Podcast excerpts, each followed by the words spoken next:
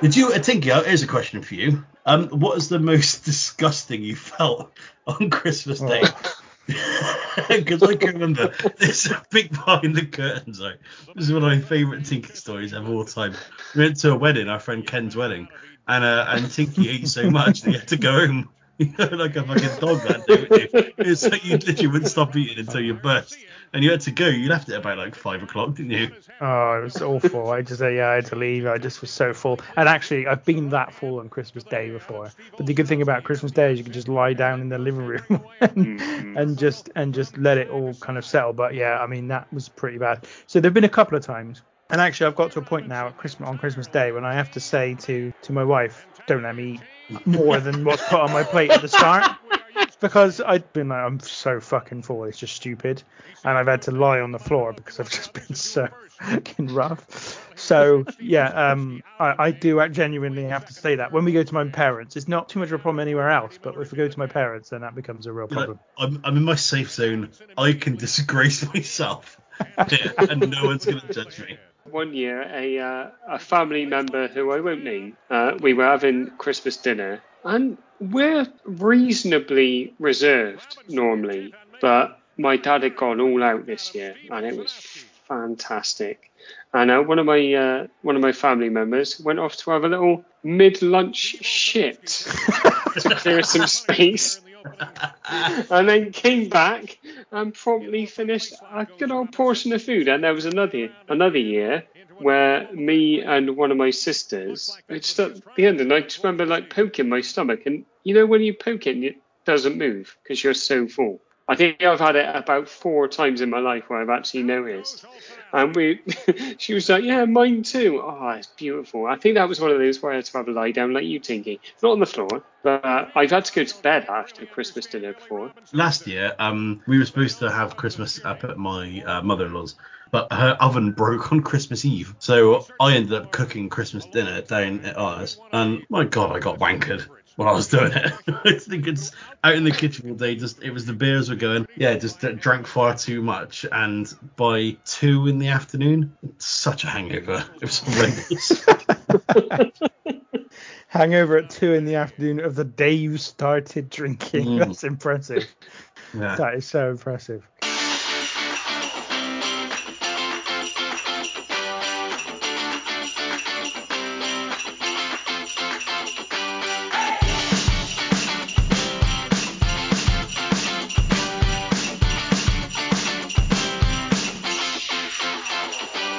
Merry Christmas and welcome to the Random Wrestling Review. It's the final episode of 2021 and we have a bumper episode for you today. Not only do we have our show to cover, but also the game, the latest update on the league table of shows, a few thank yous, and apparently Tom has also got something special for us for Christmas. I'm looking forward to that. Uh, joining me today is old man Sam Kerry, who, much like prolific Christmas song merchant Cliff Richard, has appeared to be about 85 years old for the last three decades and yet never seems to age. Old man, how are you? I'm not bad, and you know what? I've been called worse than Cliff Richard. Not often, but it's happened before. I've eaten my uh, Val Venis styled Christmas Yule log, and uh, I gotta say, the, the massive shits I had this morning, it definitely comes more than once a year. Is that like two feet long?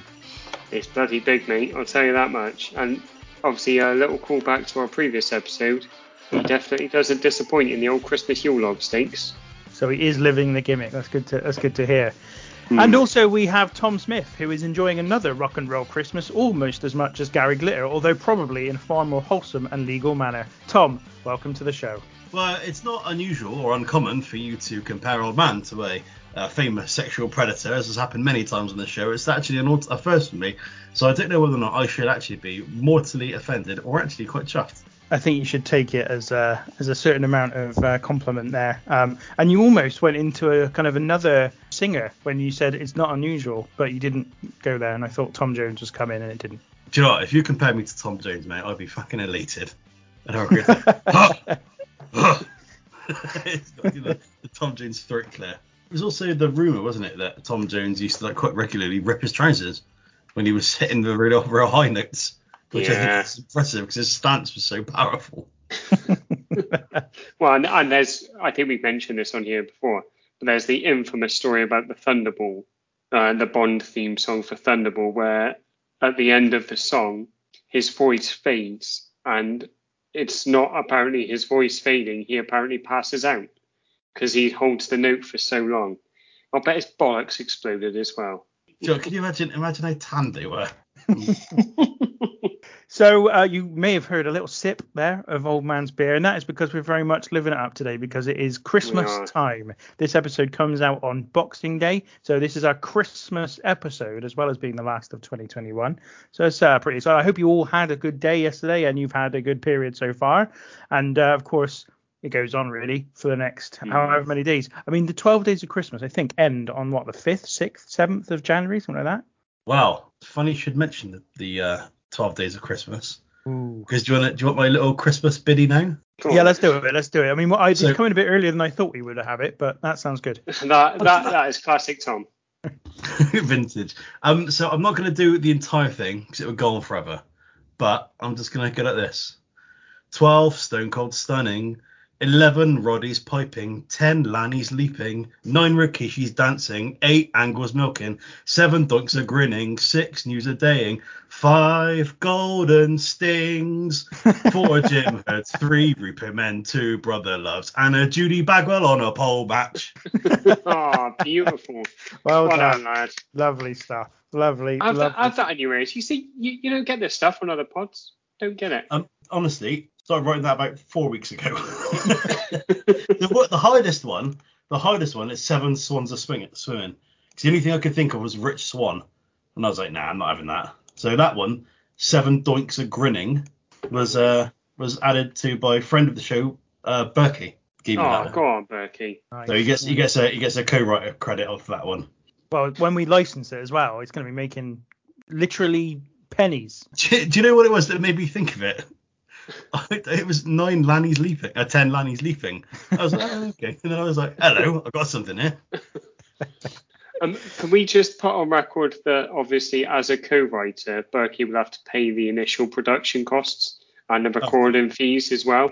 Yeah, and also the distribution costs, which are quite extensive when you consider we have to pay for the rights to actually host the podcast in the Yeah. first place. So you know, he's uh, Yeah, he's, he's going to be out of pocket here, I think. Yeah, and in fairness, let's be honest, lads, our mortgages ain't going to pay themselves, are they? Berkey, step up, mate. Come on. It's like, cunt. Before we get down to business today, just a little nod to our social media homes, which can be found on Facebook, Twitter, and Instagram at RWRPod UK. Also, if you have enjoyed our podcast over the year, tell someone about it. Either leave us a little review on your podcasting app of choice, or just nudge your mates and tell them. Get and listen to the random wrestling review.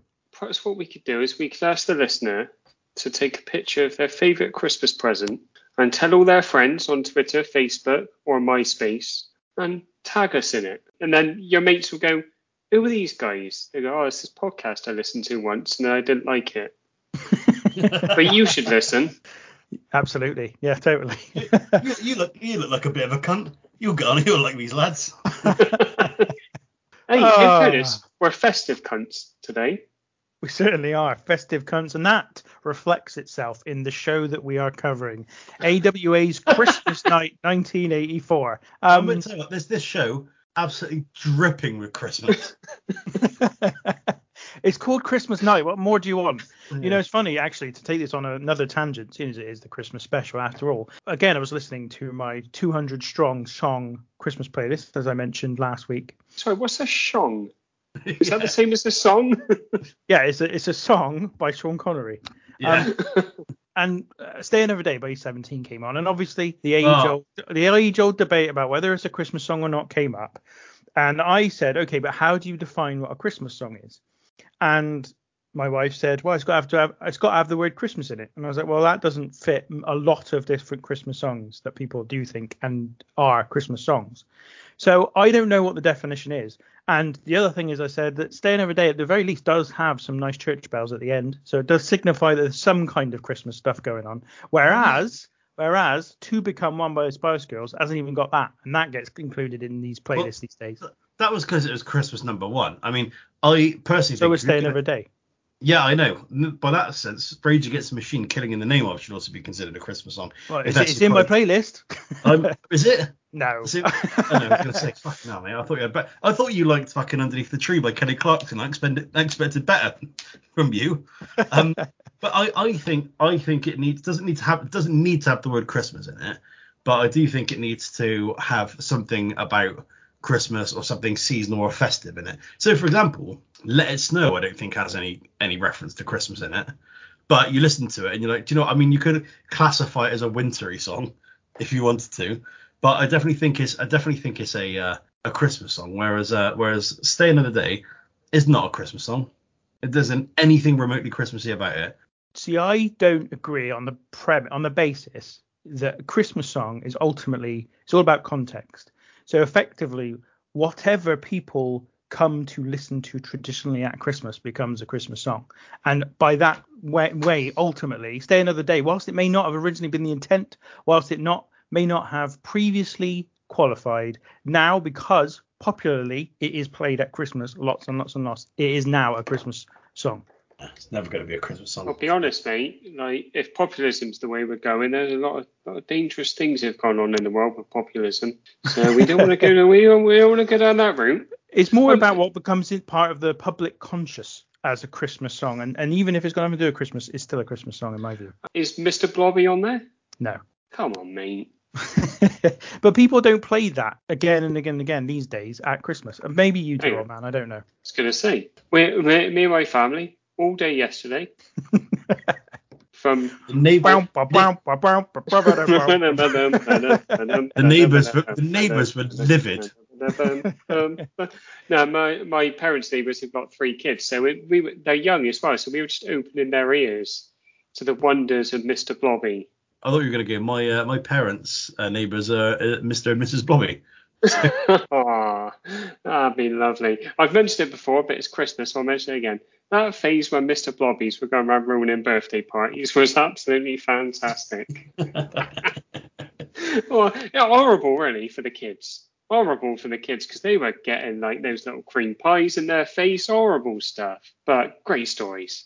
Well, we have we have thoroughly thoroughly uh, covered that particular topic. So let Yeah. me move on and say that this this show, AW Christmas Night, before we get your you know expectations going in, this show begins with a message that we probably should put at the start of every single one of our episodes as well, which is on the screen, written, presented in the most complete form possible due to original production technical difficulties.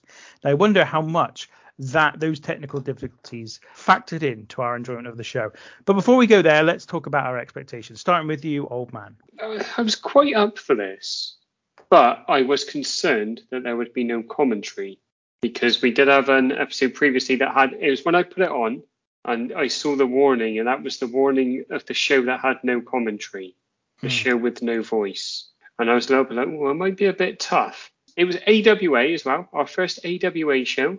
Yeah, I I was all right with this. Excited would be pushing it, but Christmas, innit? Like like Tommy said, we're expecting Christmas by the barrel full on this show. Yeah, I'm expecting Santa Claus getting a Stone Cold Stunner at the end of it, all that kind of stuff. yes. Tom, what was your expectations? Um, so I, I wasn't really quite sure what my expectations were. I've never watched any AWA wrestling before. I've seen I started watching a documentary about kind of the history of the AWA, and I've obviously seen footage um, from documentaries, you know, about certain superstars who were in the AWA, and I've always thought it looked it looked kind of okay. I was hoping to see some early kind of Hogan and Gene Okerlund and stuff like that, but this is obviously after they've all kind of gone um, to to the WWF. So after I realised that, I was a little bit disappointed. But I have seen the Wrestle Rock Rumble video, which I don't know if you boys have seen, but it is uh, it's a song that they released, uh, the AWA released to, to coincided with um, the Wrestle Rock Rumble, which is one of their pay per views, and it is so camp and over the top and shit. And I was like, hello, this could be amazing if it's anything like that. I was expecting as well, if I'm being honest, Christmas Day, I was expecting tinsel on the ropes, refs dressed, refs dressed up like Santa or Santa hats at the very least. I was expecting some Christmas fare at the very least. even if I didn't know what the wrestlers were going to be on the show or what the quality was going to be like. Christmas trees sprouting from each of the ring posts. Mm. That would have been lovely. That kind Yes, of thing. Yeah, so this you're right, this was on Christmas Day, Christmas Day night. I mean, what a go imagine going to a wrestling show Yeah. on Christmas Day. That's that's pretty incredible. I didn't know what to expect from this. AWA is one of the f- promotions from the early 80s that I haven't seen very much of. That's because the WWE network doesn't have a huge amount of AWA stuff and it's only recently put in sort of a handful of uh, arena shows, but they don't tend there's very few AWA episode like episodes of their TV show on the network. It's not got anywhere near as complete coverage as some of the other promotions from the time. So I wasn't really sure what to expect. The only thing I was aware of is that AWA, probably even more so than NWA, I I think from what I understand, has an even more of a sports based presentation. So I was kind of expecting the wrestling to absolutely take center stage in terms of the presentation and the way things were. But other than that, I didn't know who was going to be on the show. Obviously, didn't didn't have a clue who was going to be on it. I, I knew some of the wrestlers from the time, but only through just having read about it and whatnot. So no idea exactly what matches we were going to get on the show. So had you watched any AWA ever before this? I'd watched maybe a handful of matches. So there are some standalone matches on the WWE network from the eight, early 80s and the, the late 70s, but there's no complete shows. So I've, or there hadn't been at one at the point I'd watched it. So I hadn't watched a complete show by the AWA before. I had watched an occasional match. The one of the matches I had seen, I think we t- spoke about it previously, was a handicap match where it was Bobby Heenan and someone I can't remember who that was now against Hulk Hogan and Bobby Heenan is selling an absolute storm for Hogan. He's brilliant. He's so good at it. It's like seeing it's like seeing Curt Hennig, who we do see on this show later on. It's like Yeah. seeing him. It's, it's I've- similar sort of selling. I've heard that was I've heard that um in the past that Bobby Heenan was an absolute bump machine back in the day. Yeah, he's, he's Jeff Hardy. Jeff Hardy of the 80s. so, um, yes, let's let's get into the show then. As I said, Christmas Day. It strikes me as an interesting day. I mean, what do we make of that? Do you think you could ever go to a wrestling show on Christmas Day? No, not a chance in hell. I'd like to think so, but there's no way my any of my family would be up for that. I just wouldn't have any interest in it. I gotta be honest. Like, well, I suppose we're looking at it through the eyes of this time. Obviously, like if WWE or AEW or even some local promotion were putting on a show at Christmas Day, absolutely no chance. Whereas if it was 1984 and there was literally nothing else to do, so, uh, did they have TVs back then? I don't know. yeah, don't, don't know. But like, like they didn't have they didn't have reruns of I don't know what what's crap on telly Well, at they, Christmas. they did have Miss, they did have Mrs. Brown's Boys back in 1984, did they? No, that's a great show. Yeah. That's a reason to stay in, surely, if they didn't have Mrs. Brown's voice at the time. Yeah.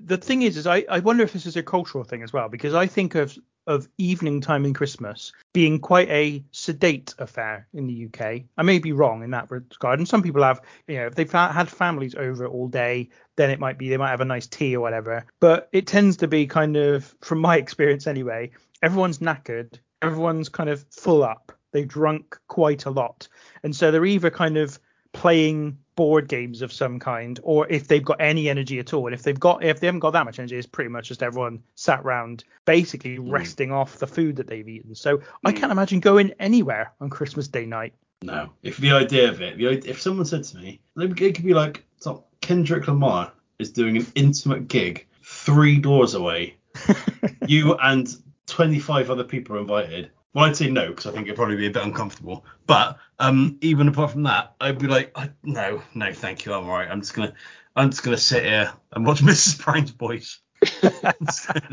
look at that tom just picked mrs brown's boys over kendrick lamar we have it on tape as well Tape. that's right So th- this show was in Minnesota Hmm. at the Civic Center. I wonder what goes on in Minnesota. Lots of snow. Like, well, I suppose it, it is in the name, Minnesota. just that's right so let's go into the matches shall we Well, can we get started by the fact that like you get that that branding, not branding, that, that kind of um, disclaimer at the beginning saying about it being in its original footage, but the, the visual of it is basically just a wrestling ring in the middle of the screen, surrounded by complete darkness, and that is your view for the entire show. Mm, We're going to get them. That is the hard angle view, and we shall not deviate from that whatsoever.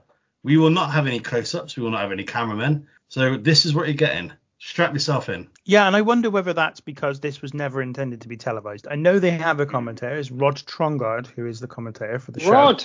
But it sound it seems to me like the kind of thing where they they probably did expect to televise some of it, but in kind of highlight form, potentially mm. for their television show, as opposed to this ever being kind of packaged and distributed in any way, whether by via television or via VHS or whatever. Because obviously, this is the other thing I find intriguing about some of these shows is it was never meant to be rewatched. There's no consideration to the idea that it might be rewatched at some point. Certainly mm. not what we're talking about now, 36 years later. Like it's not 37 years later even. It's not likely to be kind of rewatched. It's a bit different now. I think people do tend WWE for example do tend to make their pay-per-views shows that they kind of imagine people will rewatch because they Mm. sell the DVDs and they got it on the network and all that stuff.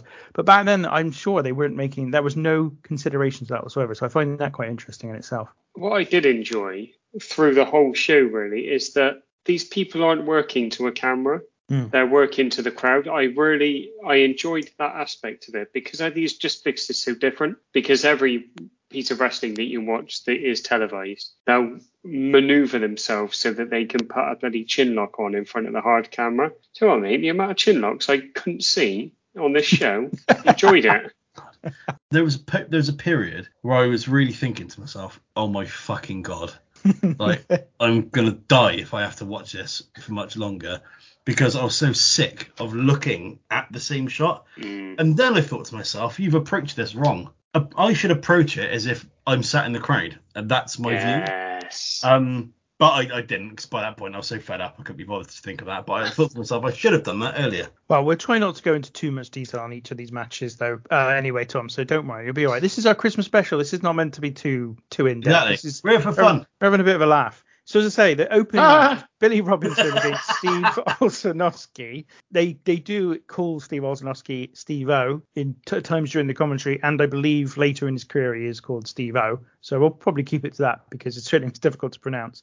And he's up against legendary British wrestler Billy Robinson, one of the biggest British stars to ever wrestle, you know, internationally. He was big in Japan, big in the AWA at one point, and the AWA, it should be mentioned, in the late 70s and early 80s was arguably the biggest promotion in the United States, um, if not North America. And there's some argument about that because CMML was a national promotion in Mexico well it, it, as early as the 70s, so it was very, very big at the time.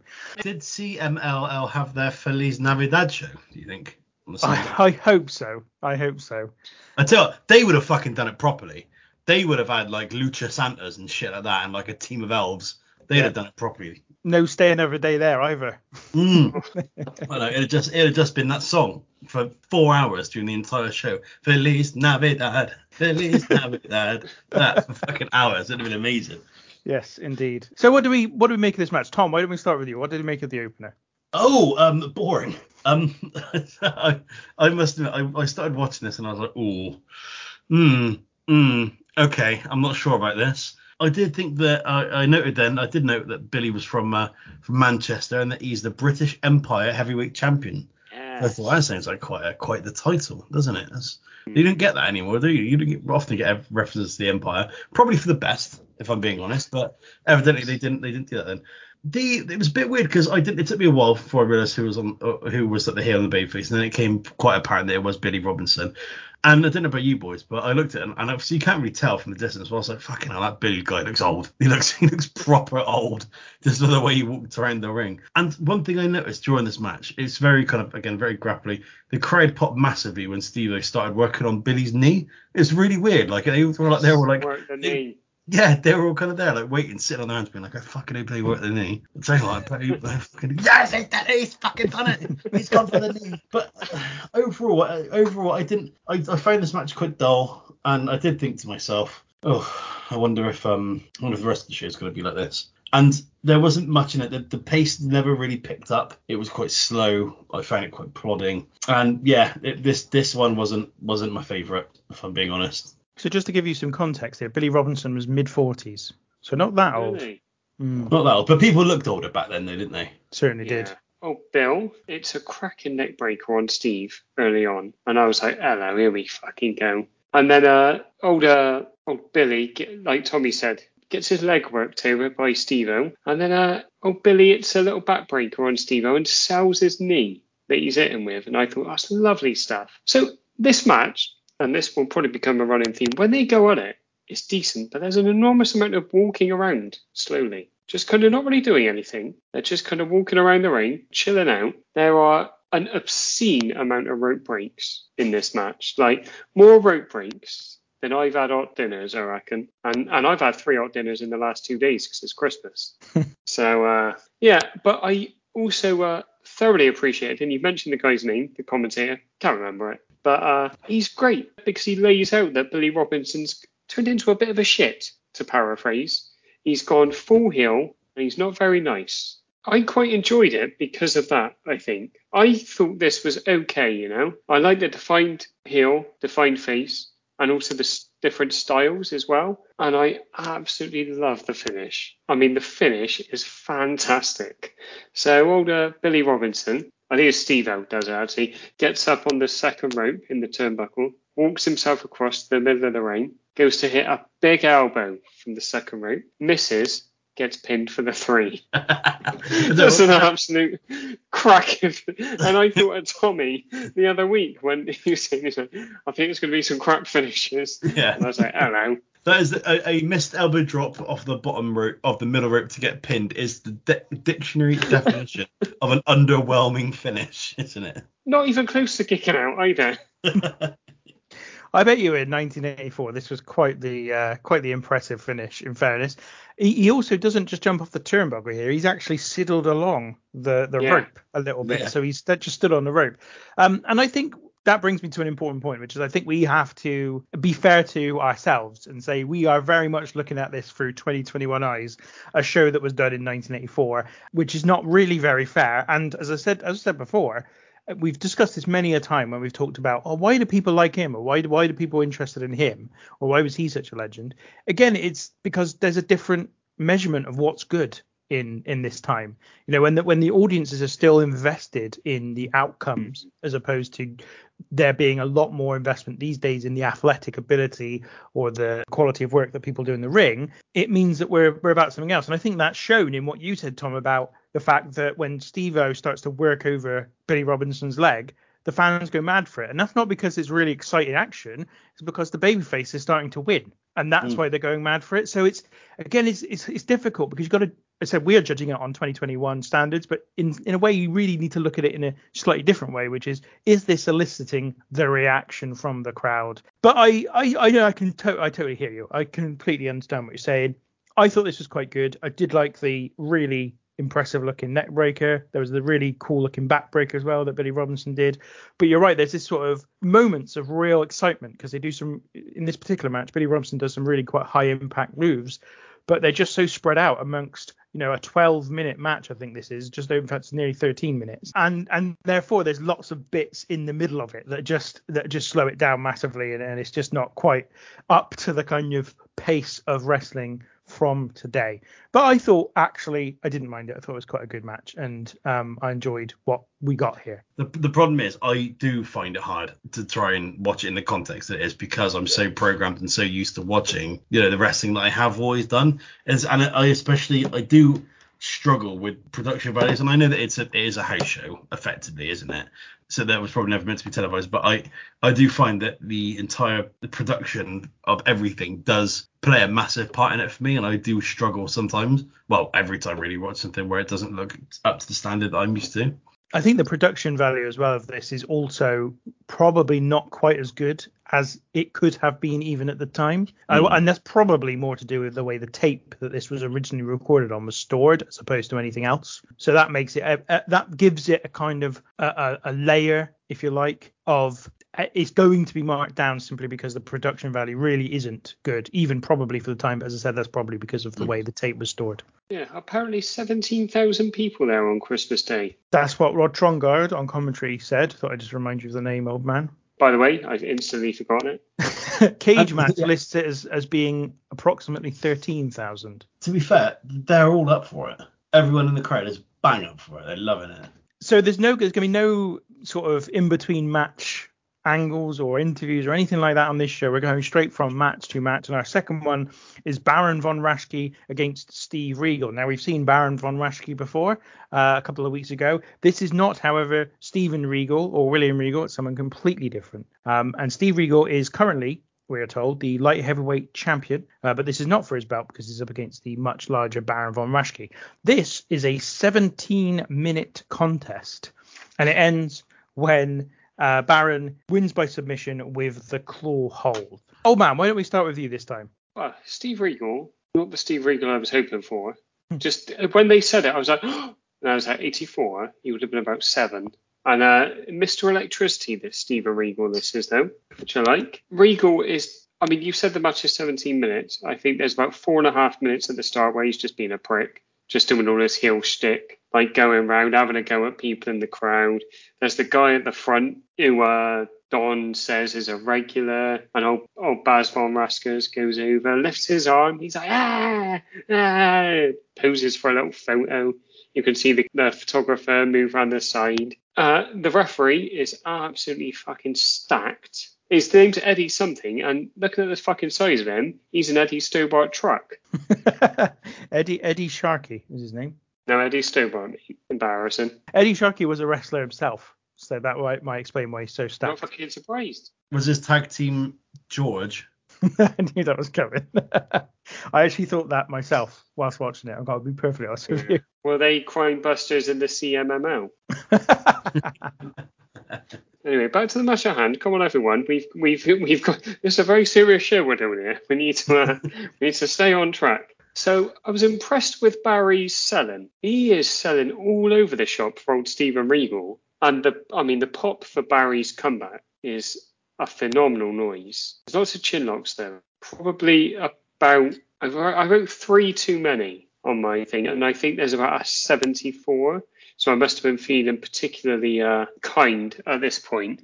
Uh, I did think that a WWE crowd would have been three minutes in, going boring, boring, boring. And to be honest, it was really because it's absolutely fine. But all I could think was, why didn't he just put the claw on earlier and save us all the chin locks? Just so many chin locks. Like there must be. All joke aside, I reckon there's at least eight chin locks in this. And I was a bit like, come on. But then what did I expect? It's Barry von Raskers, and nothing that we've seen of him is going to make. And when you see him, you're like, he, it's not going to be a bloody flip fest, is it? I was expecting a bit more from Steven Regal, but I appreciate he's got to work within the confines of who he's with. But yeah, not the best. This was quite the step down, I thought, from the first match, to be honest. Without the crowd pop, it would have been borderline unwatchable. You were expecting more from Steve Regal just because of his name. That's what. That's why you were expecting more. And he's advertised as Mr. Electricity. That's true. Like- that is true. Tom, what did you make of this match? Um, about three minutes in, I was just sat in my living room going boring, boring. All of my main notes have actually been covered by old man. As well, this is what I thought the uh, commentator was called Ron Trogart, which I think is a close enough approximation. Um, and I made some notes about Big Eddie Sharkey being absolutely hunch. I don't think I'm a big Barry Farley's Von Rusky guy, if I'm being honest. I don't think I don't think he's he's my man. Yeah, I, this is the second match I've seen in reasonably quick succession. And again, you could probably make an argument that he's probably quite past his best at this point, but it's not really up for him at all. Again, disappointed when it wasn't Blackpool's own uh, Stephen Regal, and you can tell why this lad ain't a lord because he can't fucking lick it lick Stephen Regal's dick. Ah, Stephen Regal's. Steve Regal can't lick Stephen Regal's dick. if he wants to, I don't know. I'll tell you what, there was a great pop for in this match.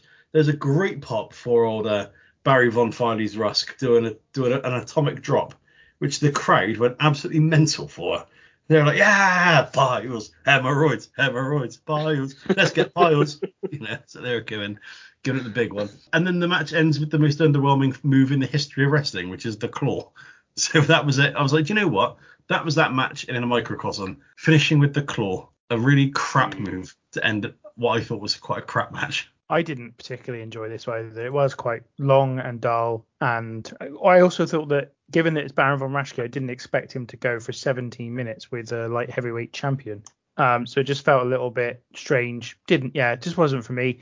The best bit about it was um, the bit where Regal sort of backs off and offers to shake Baron von Raschke's hand. And Baron von Yeah. Raschke shakes his hand but squeezes it at the same time, and the guy's all like, ah. And it really Hmm. reminded me of it's going back to a previous Christmas. Must be, guys, got to be at least 11 years, possibly 12 years ago. Old man, you gave me for Christmas DVD, Boys from the Black Stuff DVD. And in that, there is a guy who is called his character is called Shake Hands because the only words he says. And he goes up to people, goes Shake Hands, and they shake his hand, and he squeezes their hand so tight that the other people around him are really scared of him. And then he goes up to everybody in the pub and says Shake Hands, and they're all scared. And any but anyone who doesn't shake his hand, he gets really upset with and beats him up.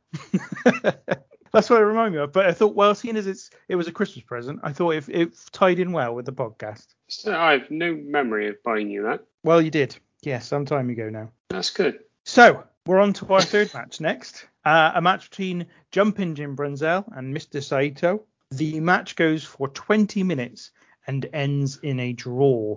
Time limit draw, indeed. Just as Brunzel does a sunset flip, looking like he's about to pin Saito. Oh man, what were your thoughts on this one? Well, this one seems to jump in a good few minutes in because they say it's five minutes. No, they say it's 10 minutes in. And I think I was like, hang on, they've only been less than three minutes. Yeah. So this is, this is how we go from what we watch. Jim works the leg. Saito works the arm. Brunzel has his head in Saito's ass for about 25 to 30 seconds. Like he's eating his Christmas dinner, to be honest. It's like un- uncomfortable down Oh, there. this this this bowl I'm eating out of my dinner tastes like ass. Saito puts on what's described by Rod as an oriental sleeper. It's just a sleeper. You don't need to worry about that. Um, Saito has got, and to be fair, I mean, Jim Brunzel's absolute hero. He's very good. His selling is incredible through the whole thing. And Saito, when he, this is the thing, when they lay it in on each other, it is tremendous. But I think there's about four and a half weeks of figure four leg locks going on during this match. But it's actually really quite good. I think if we'd have had all 20 minutes of it, I would have probably been like how I was watching Mrs. Brown's Boys last night, trying to kill myself. But I thought this was alright. It's but technically very good, these lads. Saito's offense looks great when he does it. I know, like I said, old Brunzo's selling is fantastic. And uh, there's a couple of cracking abdominal stretches. What more do I want? And I really like the finish as well. I like the fact that they're trying to go go at it after, which they cut off pretty swift. I gotta be honest, for a match that we probably watched 17 minutes of, with between old jumping Jim Brunzel and a guy I've never heard of, I enjoyed this. I'll be honest. So Tom, dare I ask? Oh, God, I found I genuinely think this might be one of the worst wrestling matches I think I've ever watched.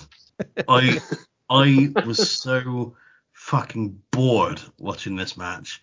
It is just rest hold after rest. It's like watching Randy Orton have a match with Randy Orton. It was so dull, and it I I just couldn't have it. I just was watching it and I was like, I was like, there was one bit where it threatened to pick up a little bit, and then straight back into a figure four afterwards. I'm like, oh for fuck's sake, this does nothing happening. And then there's genuinely is a real change of pace in the last ten seconds. That's it. Hmm. like nothing happens in the entire match. And I, I watched the end of the match. I watched this match, and I thought, thank God for sports entertainment.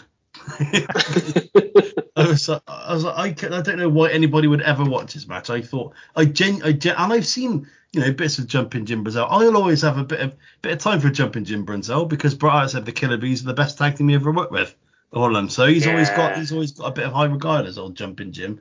But I just found this crap. This is, and I quote Rod Trongard, old style wrestling at its very best. No, I don't know what, didn't really know what that says about old style wrestling because my God, it was boring. It's okay, but you're right. I think it was a struggle for me to get through, and I'm, I'm quite glad that they cut off the first seemingly seven or eight minutes of this match before we started watching it. Th- This isn't the only part of the show that's cut off, and we'll get to that in just a Mm. bit. The three matches so far, it was the one I least enjoyed, but maybe by this point it was just because we had gone through three matches by this point, and they were all long. If we Yeah. had watched all of this match, that would be a 17 minutes match uh, a 12 minute, 13 minute match and a 20 minute match in the first three contests of the night. I put this show on uh, in the middle of the week, just uh, before Santa turned up, if we're going to keep up that pretense.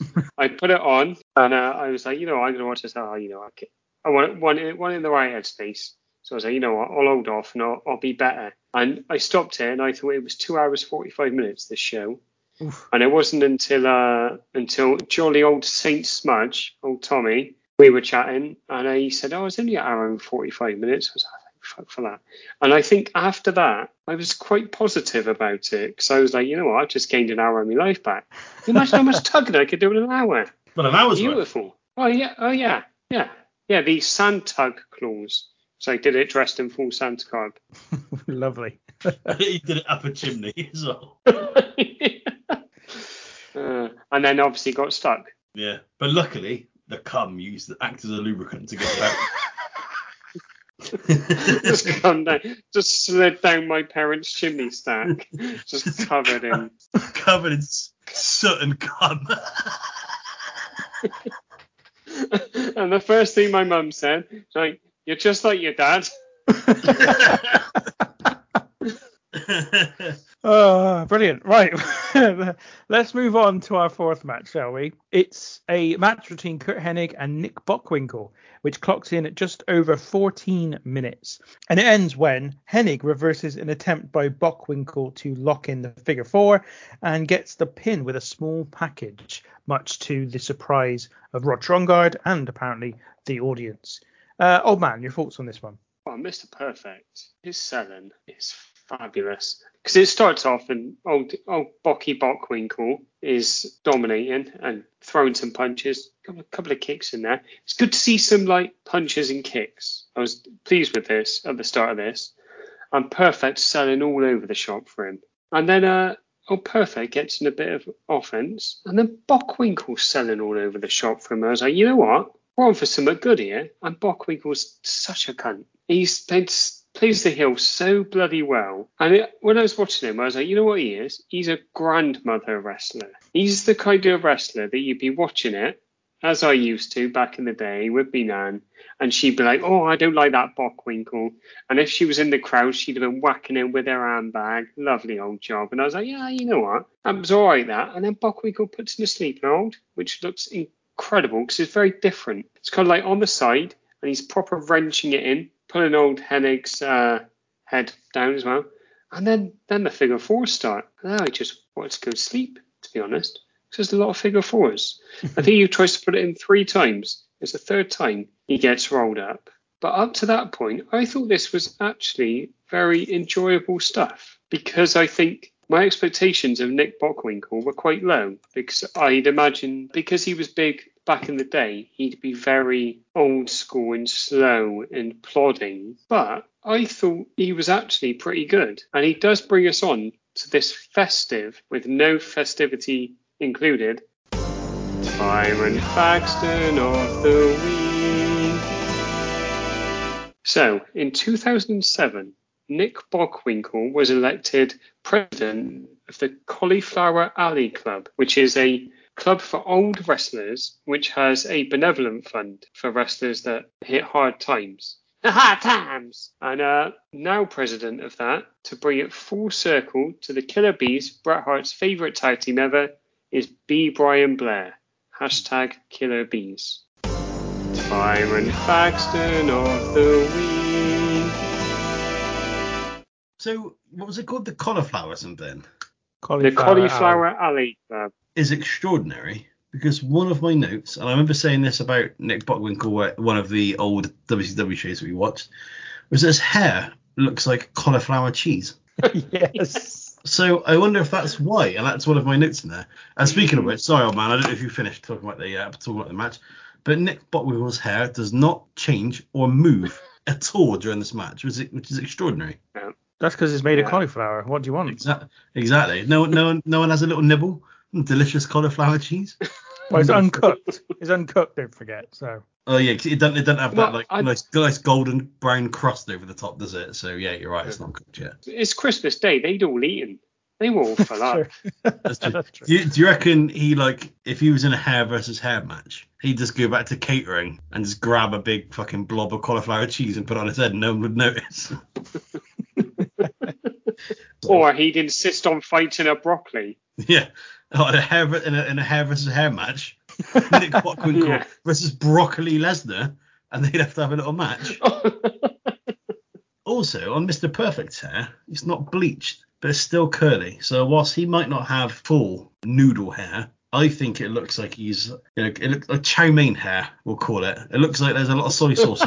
Looks like his head's gone in the water with plenty of soy sauce. There is a weird edit in this match, Tinky. Is this what you're talking about? No. So there, there is an edit in this match where it kind of just stops and starts again, stops and carries on. And I wondered if Yeah. someone got a willy out. I wonder if that was what happened. There. I'm pretty sure that's what it was. Yeah, I'm Nick, pretty sure. Nick. Cockwinkle. ah, yes, lovely stuff. Um, the the pace in this match is the the highest and got the most intensity of any of the matches so far. And as old man said, Mr. Perfect selling is amazing. And there there are moments in this match where they beat the shit out of each other. And Mr. Perfect selling is very dramatic without being really over the top like it could like it could be at times. And I think it's really effective to make Nick Bockwinkel look really good. And there's a period in the match where like he, he's getting just punched by Nick Bockwinkel, and then he just starts swinging at no one. Very Terry Funk esque, which I which I which I quite liked. I felt the match went on a bit too long for me, if I'm being honest. Um, like all of the matches, but there's a bit when they I noticed that I think uh, Curt Hennig uses the Nutcracker as a move, which is when you get someone in the position of a pile driver and basically just do a little jump. That had also happened in every match prior Yeah. to this as well. Yeah. It's just and a move that I'd never seen before. And then I got to this and I was like, bloody hell, this is fucking overdone, this move. Um, so to go from like, oh, that's new to bored of it goes to show how many times it was used. And uh, there was a, a period, like again with the figure four leg locks, and uh, there's a bit where all the old Ron Trangangan, or whatever his name is, on commentary, he goes, and now he's putting on the figure four or an Indian leg lock. Call it what you will. this is really strange bit of pronunciation. Did we talk about the end? We have, well, obviously there's a win with the small package, and then uh, Nick Bockwinkel ain't having it. Keeps going back to beat him up, and I'm thinking to myself, this is never going to end, is it? It's just going to keep going forever. I'm stuck in this weird purgatory where I've got to watch, where I've got to watch AWA wrestling from the same camera angle with the same one man talking the entire time for the rest of my life. The ghost of Christmas future. This one. Yeah. A quick note on the figure four. So there's a reversal by Curt Hennig, and old Rob Traintrack says, apparently, if you reverse it, it must hurt, apparently. And he sounds so unimpressed by it. And I'm like, oh, cool. That's good then, mate. You're not really like feeding the magic here, are you? I think he's trying to suggest that it doesn't reverse it. He's saying that it just it does something to the pain which makes it less painful. Is what he was trying to say. So it's almost like the inbuilt logic of the figure four in AWA is that when somebody turns it over, it doesn't actually reverse the hold, but it just makes it less impactful. I gotta be honest, that does make more sense. It does make I more can sense. get how Yeah. it would hurt, but not when they when they do what they do here, which is literally just lie down. When people push up into it, I can get it because it's kind of I can understand how it could be pulling the knee, like stretching the knee. But yeah, you know what? Maybe old Ralph Wiggum is all right on commentary. You know. What's going on with his fucking name now? There's one thing I wanted to quickly add as well. Basically, old Bockwinkel's kicking the shit out of Mr. Perfect for ages after the match. It does go on for an awful long time.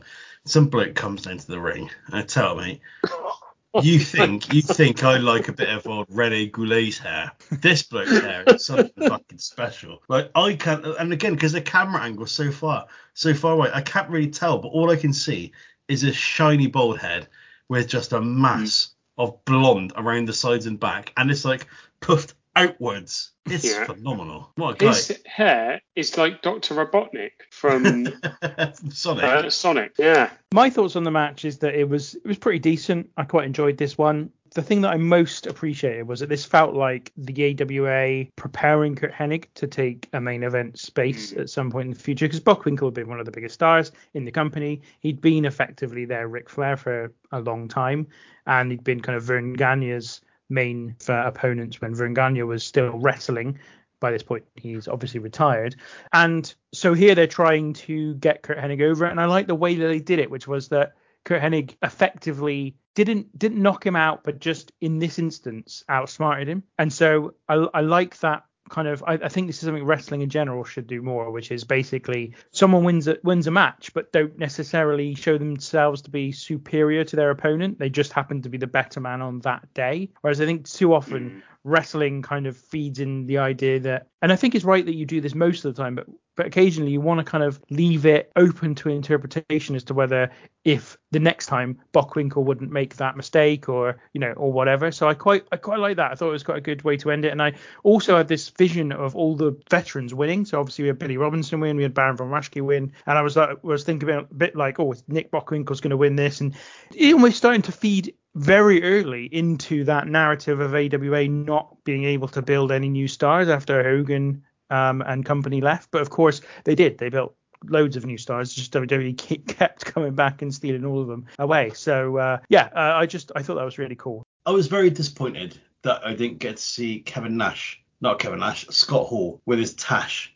Because there's some video footage I've seen, and I think it actually might be on the the aforementioned Wrestle Rock Rumble video of uh, Kevin Nash and Scott Hall getting out of a swimming pool and being greeted by two beautiful ladies, and it's a uh, it's a very uh, very powerful image. Well, that's one for everybody to uh, look at later on this evening when they've got nothing else to do on this Boxing Day night. Do you know what, Tinky? We don't have uh, an interview to go in, in at halftime, do we? No. Then maybe we should play the Wrestle Rock Rumble. It's not a bad shout. I tell you what, let's go to that now. Let's uh, take our break and we'll come back in just a moment where we'll look at the final two matches of the show as well as all the other stuff we promised at the top of this one. Ladies and gentlemen, we've got the stars of the AWA performing the Wrestle Rock Rumble. We'll be back after this. This is Ken Resnick, and I'm here to say we've got the greatest wrestlers in the AWA. But you're not here to listen to me mumble. Let's fill you in on the Wrestle Rock Rumble. Get on! Wrestle Rock, be there with the Midnight Rockers, Shawn and Marty. We love to wrestle and we love to party. You don't have to worry, we're not gonna fumble, cause we'll be shaking to the Wrestle Rock Rumble. Out! Wrestle Rock. I'm the Sheik, and that's not funny. I got my army a lot of money. If Ganyan my way, I make him crumble. He be sorry, I did the Wrestle Rock Rumble. Wrestle Rock, be there. I'm Jerry Blackwell, I want to see. I want to get my hands on that pencil neck geek as I watch the EDF fumble. I'm going to make my splash in the Wrestle Rock Rumble. The AWA, you, me, and Wrestle Rock. I'm Greg Gagne, and I'm in a rage. I want Brody, and I want him in a cage. A high-flying drop kick will make him see double. I've grind him up at the Wrestle Rock Rumble. Woo! Wrestle Rock. I'm Curt Hennig. And Big Scott Hall. As tag team champs, we'll take on them all. So bring on the long riders, those dirtball dumbos. We'll smear those bushes through the Wrestle Rock Rumble. Uh.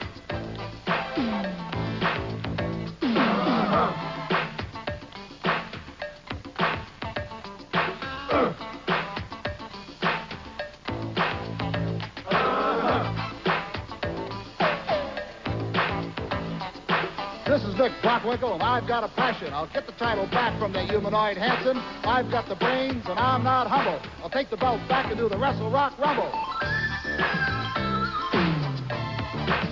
Wrestle Rock, April 20th, at the Dome. Wrestle Rock, 86. Be there.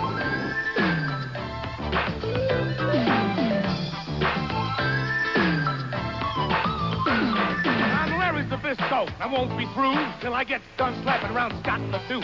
Gonna beat the ugly bartender into a bundle and laugh all the way doing Wrestle Rock Rumble. Ow! This game talk got a mouth that won't quit, but I'm Scott McGee wanna smack a little shit. And when I'm through, you won't be able to mumble. I'll be left alone doing the Wrestle Rock Rumble. Yeah! Just one last word from the former champ Verne, but give it a lot of thought to one more turn. There's some old scores that still give me trouble, and I'm starting to get the urge to do the Wrestle Rock Rumble. So there you have it, and now you know them. And on April 20th, it's at the Dome. So get your tickets and be under the bubble, because you two can be doing the Wrestle Rock Rumble. Do it! Uh-huh. Wrestle Rock Rumble. And that was the superstars of the AWA with the Wrestle Rock Rumble. And now back to Ben Spinder and the guys for the rest of the Random Wrestling Review podcast. Oh yeah. So welcome back to the show. And before we get back into AWA Christmas Night 984 again, I wanted to pause to thank everybody for a brilliant 2021. Firstly, some of our big supporters, starting with Rockstar Kirky, who still remains unsatisfied in his mission to find out what old man looks like. He got to pay me for that. Um, also, Chris Walkden for all the kind words he's given us. Navdeep Rahil for the interesting facts that he provides us each and every week. Daniel the Manual, who has probably my favorite Twitter name of all time. Anthony Davis, who appears to have made it his life's ambition to guess what our next episode will be each week. Also to Ben Emerson, Patrick Dam Harris, Colin Middleton, and Jed Underground, who have all been great to engage with online and have supported us through the year. And also Rory McNamara from the Wrestling 20 Years Ago podcast, who equally has been a great supporter of us from the get go. I can't name all of our listeners individually, obviously, as we wouldn't have the time, but suffice it to say, we've absolutely loved having each and every one of you listen to us, even if you came, listened for five minutes, and turned off, fairly assuming we didn't have a clue what we were talking about. And finally, I'd like to thank our guests that joined us this year James Truepenny, Matthew Roberts, and Stephen from Mid South Moments, who were all brilliant to speak to and often stepped in with very little notice. The fact that people sit down or maybe stand up, depending on where they are, and listen to us each week, it's quite humbling, really. So thank you very much, you bunch of cunts. I mean, it's more a sad indictment on the quality of other wrestling podcasts that are out there. Well, yeah. people will listen to us talk, but we're grateful, grateful nevertheless. Yeah, we're doing a service. What we are doing is highlighting how shit the podcasting world is that anybody would listen to us. Yeah. We've, we've justified our existence there, boys. Well So, done. Also, we we watch the shit wrestling, so you don't have to. Another fucking truth the last month and a half. So we come to match five of the card. It is King Kong Brody or Bruiser Brody and the Masked Superstar against Greg Gagne and Jerry Blackwell. This one clocks in at just under 11 minutes, and it ends when Crusher Blackwell hits a power slam, but the re- the ref is not able to count because he was knocked over just previous to this. Um, Brody then hits Blackwell with Blackwell with something and gets the cover for the victory. After the match, Sheik Abnan Al Casey um, jumps in and he attacks uh, and Blackwell along with the two heels, but Jim Brunzel runs in to make the save. Oh man, what were your thoughts on this one? I'd hit the point that I think Tom's been at since the start of this, where I was a little bit like, oh, it's a, a bit boring now, to be honest. Kind of bored of this angle. Basically, I'd not had the chance to, like Tommy said, he was like, imagine that you're there. I'd not had the chance to go for a piss, stretch my legs, go and grab another beer, and then come back. So my notes on this match consist of not great until the carnage and the post-match stuff. Go on Jim's pants in reference to Jim Brunzel. And a note on the incredible ref bump from Jim Mitchell, I think it is, who I'm hmm. assuming is Grant Mitchell's dad. and. Phil Mitchell. I'm assuming they've got the same dad. That like genuinely, Jerry Blackwell goes into him, and it would have killed me. Like genuinely would have killed me. But uh, not not great. This, to be honest, I didn't particularly enjoy this. But I did have a question for you boys actually, which I forgot to ask earlier. Anybody know who the masked wrestler is? Because I couldn't find out anywhere. I do. Do you know Tom? The masked wrestler, The masked Superstar, who's the tag team partner of masked Bruiser Brody. superstar. Yes, What? It's um, it's Axe, isn't it? It's Axe from Demolition. That's right. Yes, I did find him, but they referred to him as the masked wrestler and the masked superstar. And I was like, well, I, d- I can't keep up, Roddy Doyle. yes, Max, Mass Superstar is Axe, which is going to ruin my next bit, which was going to be, oh, you know about him, don't you? The Mass Superstar. And I would have told you, but you ruined it, so it's over. Um, I, I think you just pretend that I didn't, and then me and Tom can go, ooh. I'm, I'm flagging, boys. I really am at this point. point, and uh, this is point where I realised that uh, King Kong Brody is in fact Bruiser Brody. So I was like, that guy looks a bit like Bruiser Brody. when the penny dropped. Um, I am I'm sat there, I'm thinking, bloody hell, all right. And then something chilling happens, and I was like, oh god. And that's when the ring announcer says, This is a 60 minute time limit, and, I, and I, at this point, I I know that there isn't an hour left on the on the on the on the card because I've been looking at I've been checking it every frantically every 10 minutes to see how much longer I had left to watch of it. But I was like, oh god, what's going to happen here? This match is a lot much more of just a brawl, basically, other than the map based stuff from earlier, and that in itself was a bit of a nice change, but it wasn't it wasn't particularly great. But this is what I find really weird about this. The arena is so dark. There's a bit where Greg Gagne has the Masked Superstar in the corner and he stood above him, presumably punching him, but you genuinely can't see anything he's doing. It's he's completely engulfed in darkness. And the match is so dark that there's like some action goes on outside the ring, and because you've only got the one stationary camera angle, you've got no idea what's going on. You just can't see it. And that was at the point where I realised that I should probably have watched this as if I was in the crowd. But as I said earlier, it was a bit too late. The ref bump is, is tremendous, which is absolutely amazing.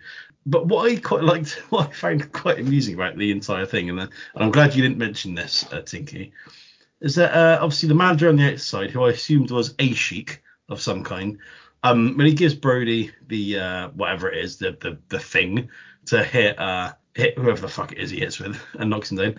Jerry Blackwell. Jerry when, Blackwell. when he hits thingy, whatever the fuck his name is. Yeah, it's the cunt with the thing. Um, he um, he's so incensed that he fucking plants the nut, plants a nut on the ref after the match, which you don't often see. You don't often see referees get headbutted by wrestlers because of a bad bit of decision making, or else that would happen all the time. Imagine that it'd be a fucking epidemic of wrestlers headbutting referees all the time. It was like, I was like, go on, fucking Jerry Bakewell tart, fucking plant the fucking nut. Um, but the the other thing that I liked, um, like I like I said before we'd start before we'd started recording, Jim Brunzell when he comes down to make the saves shows far more intensity and enthusiasm than he did in his actual match, which I think if I was the promoter I'd feel a bit shortchanged by that. Yeah, this was all right, wasn't it? I think it was a bit. If it came across as a little bit as if it didn't really mean much. That's how I, I kind of took to it. I will say one thing though. In the middle of this match, Crusher Blackwell does a lovely little drop kick, and Crusher Blackwell's a big old guy. But yeah, other than that, it wasn't super exciting. The crowd liked it though. They enjoyed the the chaos of it all, and um, yeah, I, I, not too many complaints, but not it wasn't particularly memorable. This was uh, a time when Jim Brunzell come down in his incredible pants that I figured out that that's why the Killer Bees were called the Killer Bees because it's B. Brian Blair and Jim Brunzell. The penny drops. learn something new every day, don't you? In terms of um, drop kicks, though, there is an absolutely dreadful one that Greg Gagne does on on Bruiser Brody, to which Bruiser Brody sells the wrong way. So he drop kicks him, and then he takes a couple of steps forward and falls flat on his face. The uh, do you, you know about Sheikh Adnan Al-Kaissie, don't you? Yeah. He is General Adnan, uh, Sergeant Slaughter's uh, manager in 1991. A Little question, lads. So this before we get into the main event, do you reckon these guys are tanked up when they're doing this? I don't I don't know. I wonder if they've eaten though, like a proper Christmas dinner.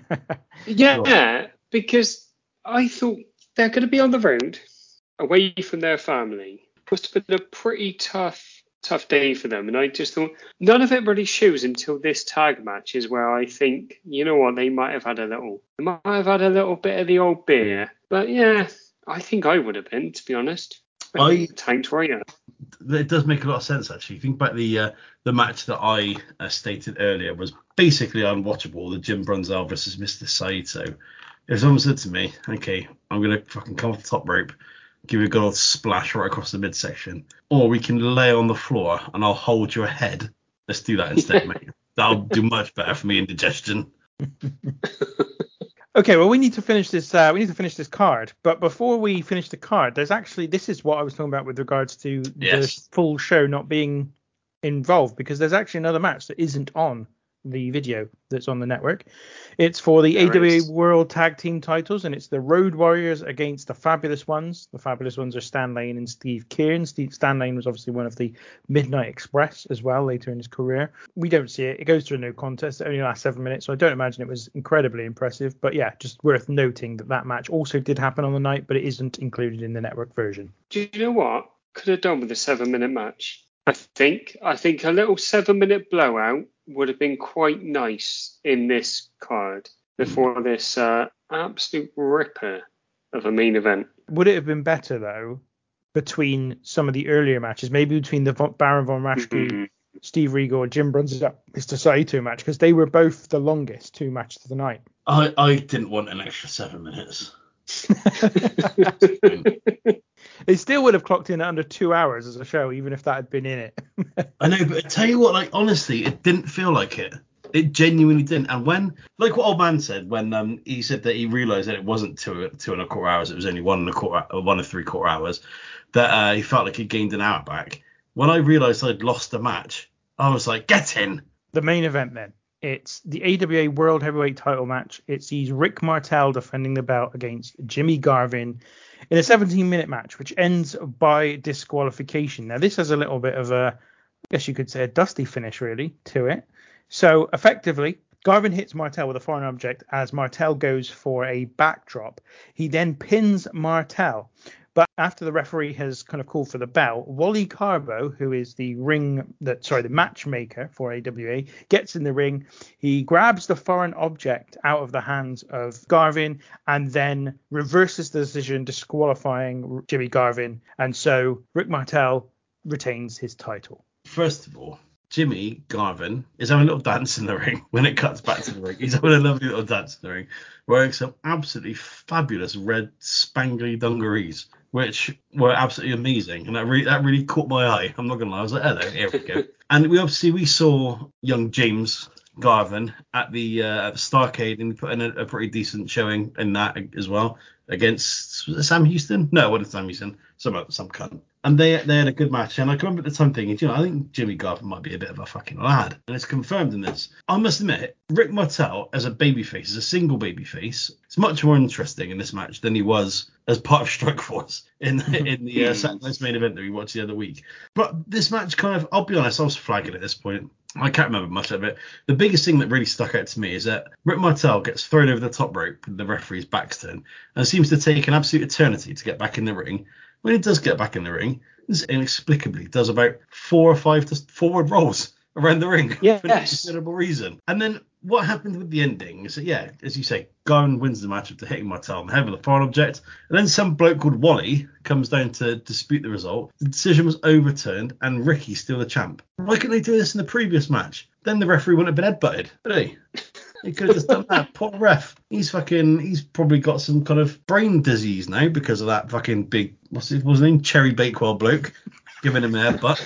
you know, it's just it's just harsh.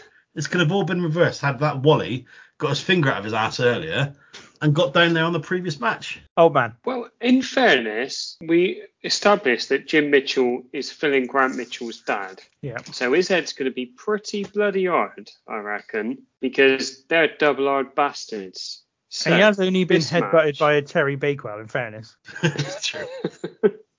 yes, there's just some like a pastry crust and some icing and some glacé cherry on his head. Poor little fucker. Either that or he was bleeding. So Rick Martel or Royd Martel, because he is a big old sturdy unit in this match. I uh, went onto a website just to see who was in the main event. That was literally all I wanted to know. I was like, I wonder who's fighting for the title at this point. And I saw Rick Martel, and I genuinely wouldn't have recognised him if I didn't know that. I remember Jimmy Garvin, not Ronnie Garvin, as I always want to call him. We watched a match of his where he did a lot of arm bars, and there was a lot of that at the start of this, and I was a bit like, oh, for fuck's sake, this is going to be absolutely awful.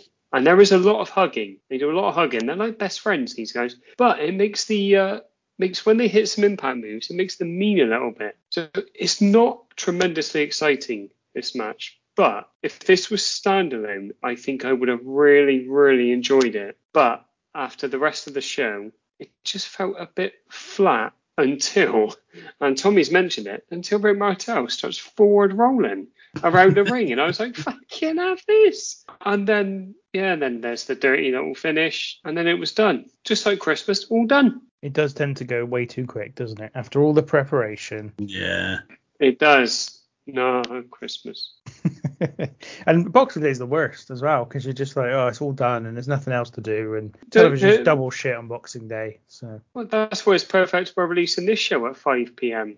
So they will have watched Bristol City absolutely smash in those bloody Luton twats through some completely legal means, and then they get to listen to us. A lovely old job. Lovely. take your word for it. I, I don't know what the odds are of that actually happening, old man, but there we go. Yeah, I, I thought this was all right. This was a decent match. You're right about Rick Martel. He definitely has more muscle mass here. Mm-hmm. He's definitely bigger. I don't know what, what that's about. There's a good deep arm drag by Martel at one point after a little quick fire exchange between them. Um, we see some a decent back suplex at one point. We've got yeah some good moves here and there. Jimmy Garvin is obviously really charismatic kind of wrestler. Obviously, one half of the Freebirds or one third of the Freebirds, I suppose you could could argue. And uh, yes, it's just a genuinely gen- generally good match, except for the finish, which I didn't like. I hate finishes like this, and I just thought also it made Rick Martel look really weak. Here's your world champion. He's the babyface world champion as well, and he requires a do-over effectively Mhm. someone else to come in and save his title for him it's not like even they had the match restart for a couple of minutes and rick martel then beat him although i'm sure tom would have hated that if it had restarted but the point is is that could have made him look a little bit stronger here i thought given that they talk about the fact that martel beat Jumbo Tsuruta, I think his name is, for the AW title in Japan after Tsuruta beat um, Nick Bockwinkel for it. Trongard explains that during the match. And you kind of like, well, if he won the title in, in Japan, probably need to get some big victories in front of the home crowd. Mm-hmm. And he didn't get it here. So I just thought it was a, a, a quite incon- inconclusive and a little bit in- unsatisfactory finish to a match that was quite decent. But um, ultimately, as you said, it was very difficult by this point. You, we'd watched a lot, and it was all matches. So this is an hour and 45 minutes, pretty much of wrestling, and the the overall quality of the wrestling, not the quality of the wrestling, but the overall quality of the production is pretty low. So you, it is difficult to to get yourself all the way through it. They- There's a cracking match in here, and I think between them, these two lads could have had an absolute ripper. But it's, It's- probably probably six or seven years too early for them to actually tear the house down. it's about finding that balance, isn't it, when putting together a wrestling show? I mean, the fact is, is that we we've done many a Saturday night's main event before now, I believe. Is that right, Tinky? Where Yeah. it's too many promos. It's just constant all the time and not enough matches. And this is a complete opposite. This is no there's no reason to particularly care about the matches if you're if you're coming into this new because there is no there is no discernible consequence if you're watching this as a standalone event, which we are.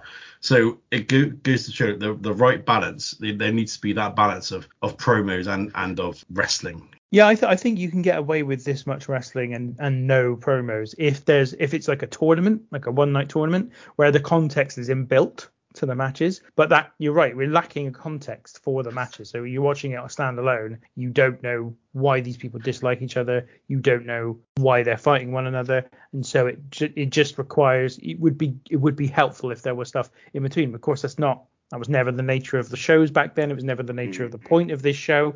And again, it goes back to remembering that probably when they made this show, they weren't expecting people to watch it one year later, let alone this long a time afterwards. It's also something that old Rob Gronkowski on commentary tries to get across, where he's like, because he does it with the matches where there are genuine feuds. He does it. So in the tag match, Greg Gagne and Brody have got a heck of a feud by all accounts, because apparently Brody like did his arm in or something. And also Greg Gagne doesn't actually get on with old Cherry Bakewell. So it's kind of like he kind of does what he can do, this guy. I big shout out to older Beef Rub because he does a good job on commentary. I think, given that it's one voice through the whole show, he does all right. I think. Beef Rub, is that where we are now with this guy? Yeah, yeah. I I'd had to say his name twice in it, like a minute. I can't think of anything else, mate. The Ron Troglodyte is his name. One troglodyte. So, what was our overall thoughts of the show, our match of the night, our MVP, and our rating out of 10? Let's start with you, Tom, because I know this is going to be a high scoring one. It's going to be absolutely through the roof. Um, so, but actually, my final note after the main event was, "It's over. Thank fuck for that." Was my was my actual thing. Um, I'm giving this a two out of ten. The only thing that is preventing it from being a one is the fact that I'm seeing things I haven't seen before, and that does do something for me. If this was, if this exact card happened in 2011, with the WWE roster, I would have despised it. So at least I haven't. So that's why it's got that two rather than a one. Um, my MVP is Jimmy Garvin's seamstress for getting that lovely, uh, that lovely, you know, red dungaree on him. And my match of the night is actually the tag match: uh, Brody and Masked uh, Lad versus old Jerry Bakewell and and Greg Gagne. Um, simply for the fact that there was quite a distinguishable change of pace um, in the match compared to a lot of the other ones, and the fact that old Jerry Cherry Bakewell fucking planted the nut on the ref at the end, which I thoroughly enjoyed because the crowd really popped for it. And I got to say, um, despite the fact that I thought this show was was really bad and I will never watch it again, I was extremely let down by the lack of Christmas in it. Fair play to the crowd because they are into the entire thing. So well done, well done, crowd. This was really tough actually to go through and rate it because I didn't hate it, so I didn't know how to rate it. My MVP is Jim Brunzell's pants for being absolutely fantastic, absolutely brilliant. And Jim Brunzell's also in my match of the night, him and Saito. I think because we lost the first seven minutes or so, I do think if it was a full 20, it would have been right at the bottom of the pile. But I enjoyed what they did. And I'm like I'm like the Bret Hart of this podcast, if anything, because I've got a uh, got a soft spot for the old killer bees. The rating for the show I'm going to give this a five because it's not great, but it's also not bad either. Like, it's just not what I would watch. I won't watch it again, absolutely no chance. But I didn't sit here and go, oh, this is awful. I just thought it was okay, and then it's done. If I'd gone to watch it on Christmas Day with my family with a couple of beers down me, oh, I'd have had a lovely old time. But I didn't. I was sat on the in. I think everyone would have had a lovely time because the crowd are hot right the way through it. They really, Mm. they really love it. And from that perspective, it deserves some credit. But we are judging it by modern eyes, and that's really the only way we can judge it. In all fairness to other shows as well, and for that reason, I'm giving it a four out of ten. I thought there were a couple of matches that I quite enjoyed. The Bockwinkel Hennig match, the main event, and also the opener, which is my match of the night, Billy Robinson against Steve O. I thought was the was the best match of the night. I really quite enjoyed that one, and for that reason as well, Billy Robinson is my um, MVP because I just first of all I thought we're never going to see him again. Well, we probably won't see him again, um, and also I just thought he was very good. I really enjoyed the as you said, oh man, the net breaker they did as well as the back breaker he did. They were both very, very impactful, I thought. And they got me kind of enthusiastic for the show and then never really met those expectations again. But for that purpose, he's my MVP. It's a difficult one. We're, we're talking about a show that happened a long, long time ago from a promotion we've never watched anything for before. It's also a promotion that isn't well documented, as I've said before, by the WWE, who own effectively wrestling history. The amount of footage of AWA on the network pales in comparison to the Jim Crockett stuff, to Mid South, to World Class, and obviously to ECW and WCW. It's, it's so much less, but it was genuinely the biggest promotion in the USA, or at least arguably the biggest promotion in the USA, for a number of years in the uh, late 70s and early 80s. The export, if you like, of Hogan, Mean Gene Okerlund, and Bobby Heenan were three of the biggest signings WWE ever made, possibly the biggest three signings they ever made in terms of changing the business. We've watched Saturday Night's main event a lot recently, and it's made me realize just how central uh, those three and maybe one or two others are to that presentation on a Saturday Night's main event. It's not just, I would say that Gene Okerlund and Bobby Heenan are as big as any wrestler other than Hogan in the entire company in terms of why people are watching and and who's making that show the entertainment extravaganza that it is. Mm. You know, and and they got all of those guys from the AWA, and they would continue to get talent from the AWA, including obviously Curt Hennig, who would go on to be their world champion, and Rick Martel, who is their world champion at this time. So it was it's worthwhile us looking at it, but uh, again, it's difficult because we've never seen them before, and and the WWE just don't tell that story well enough. And I wonder if it is because they just effectively t- took all, all of their talent and um, put them in their promotion. So we've come, come to the end of another show, the final show of 2021. We've still got the game to come, but before we do that, I will run down the bottom 10 shows as per average rating and the top 10 shows per average rating. So we have uh, a new, well, joint new worst show of all time. Um, which I'll get to in just a moment. Let's let me run down these bottom 10. So first of all, in 41st place, we have Survivor Series 1994, and that is the same rating, a 3.66 score as the 42nd place show, which is Saturday Night's Main Event 14, which we covered last week. We then have got 43rd place, another Saturday night's main event, the first episode of Saturday night's main event, which is 3.33, and Judgment Day 2007 has the same score as well. That's 44th. 45th is WCW Slamboree and WCW Bash of the Beach 95 and WWE Fastlane, all with 2.67. 48th is WCW Souled Out 1997 with an average rating of 2, but our joint worst shows of all time, we've watched them in the last four or five weeks, is Armageddon 1999 and Survivor Series 2010, both with 1.67 rating. That's from from, from a potential 30. That's fucking rough.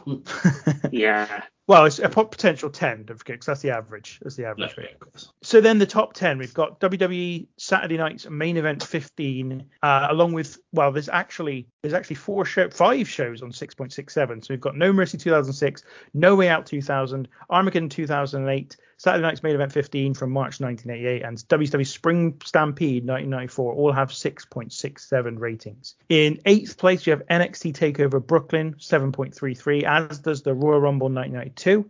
Then in sixth, and in fact joint fifth, is WWE SummerSlam 97 and AEW All Out 2021. And then we have four different events, all on 8.33, which are NXT Takeover Chicago 2, WrestleManias 19 and 30, and ECW One Night Stand 2005 that top the table. Yes. Lovely.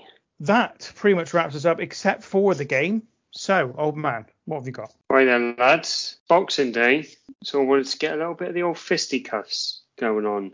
So we're going back to 1998 and the Brawl for All. So there's 16 in total. We're looking for the 16 participants in the Brawl for All, Oh, which God. ran from June 29th, 1998 to August 24th, 1998. Oh god. So, so this is tough because mm. I've seen the list of people and it's very tough. So I know there's only 16, but I'm going to give three lives to each of you. I, I do feel that it could be done in about three goes if we don't give lives. And we, and we, we need to drag it out for the listeners because they're just supping on their third Baileys of the Boxing Day night at this point. We need to get them to the end of it. Okie dokie. Fair enough. You ready, lads? As I'll ever be. Yeah.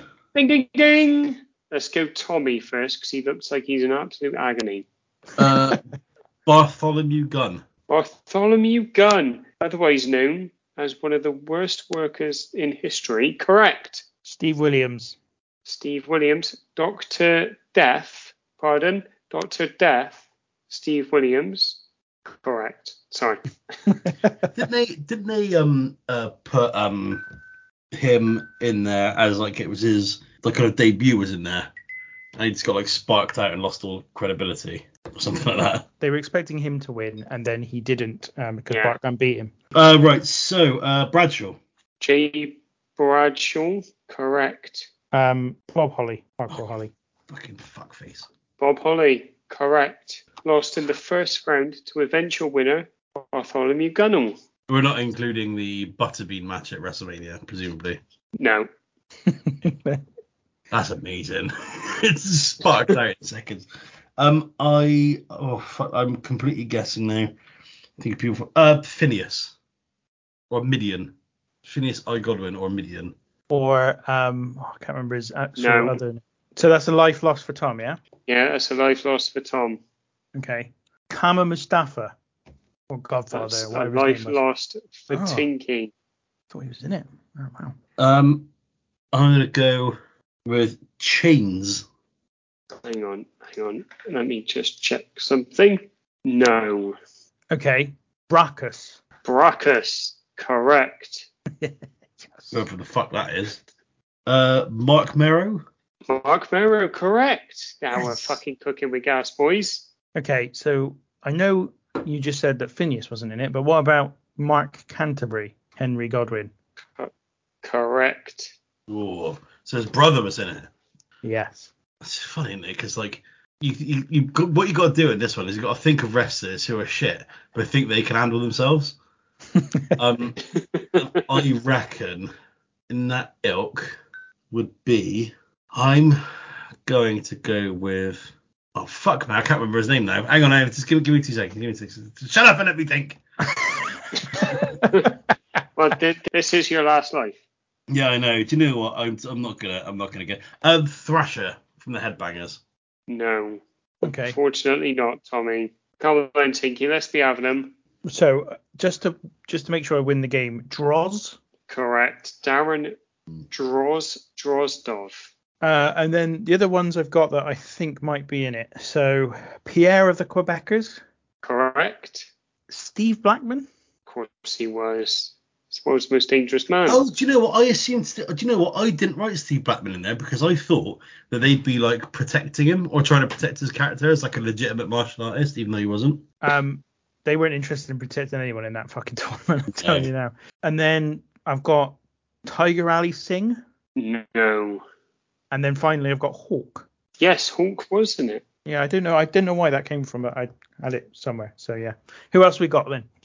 So we've got uh, Savio Vega, Uh, uh, the Godfather. Oh bollocks! Sorry, um, you won anyway, Tinky. But yeah, Kama. So the Godfather's in there. Right. Uh, eight ball. So Tommy was so close with Chains.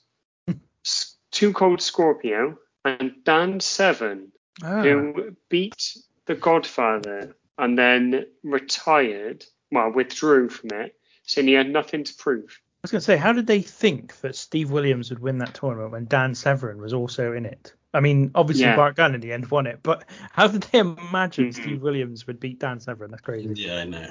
Mad, isn't it? So Bart Gunn beat Bob Holly, Steve Williams, The Godfather, and Bradshaw. Yeah. Oh, an absolute stud. Beating up Bradshaw, legit, is probably the best legacy he's ever he's Yeah. ever going to have. Yeah. So, what a legend. What a legend. So that just about wraps us up here on the Random Wrestling Review for 2021. Uh, we hope you've enjoyed today's episode and uh, we hope you've enjoyed all of our episodes, hopefully. Um, we have had, uh, I thought I'd let you know, 377 matches we've covered on the podcast this year from 400, 484 different wrestlers in that time have taken place, have taken part, I should say.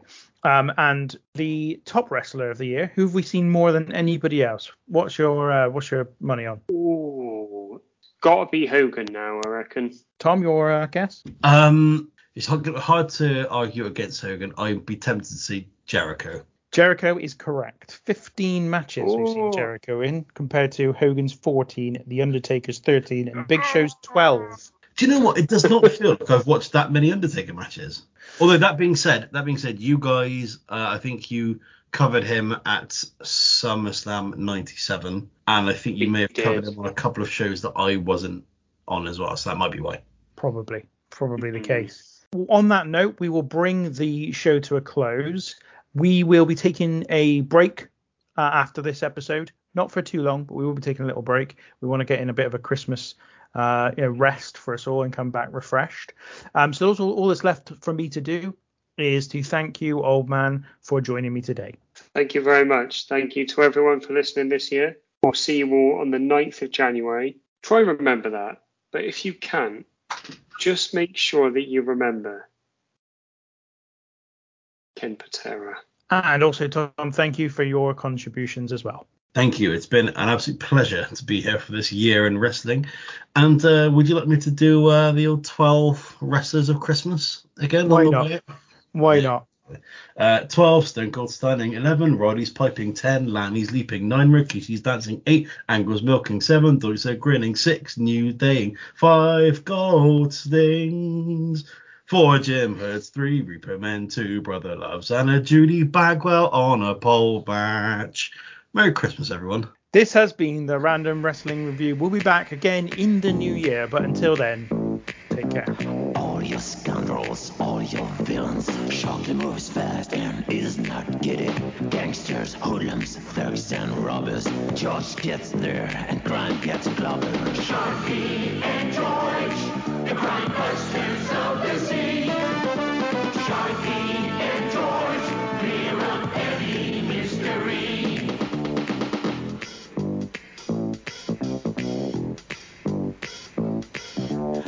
Watch your teeth, all you crooks. George is expert with macro hooks. Looks for capers in the sea. Sharpie makes sure they don't go free. Sharpie and George, the crime busters of the sea. Sharpie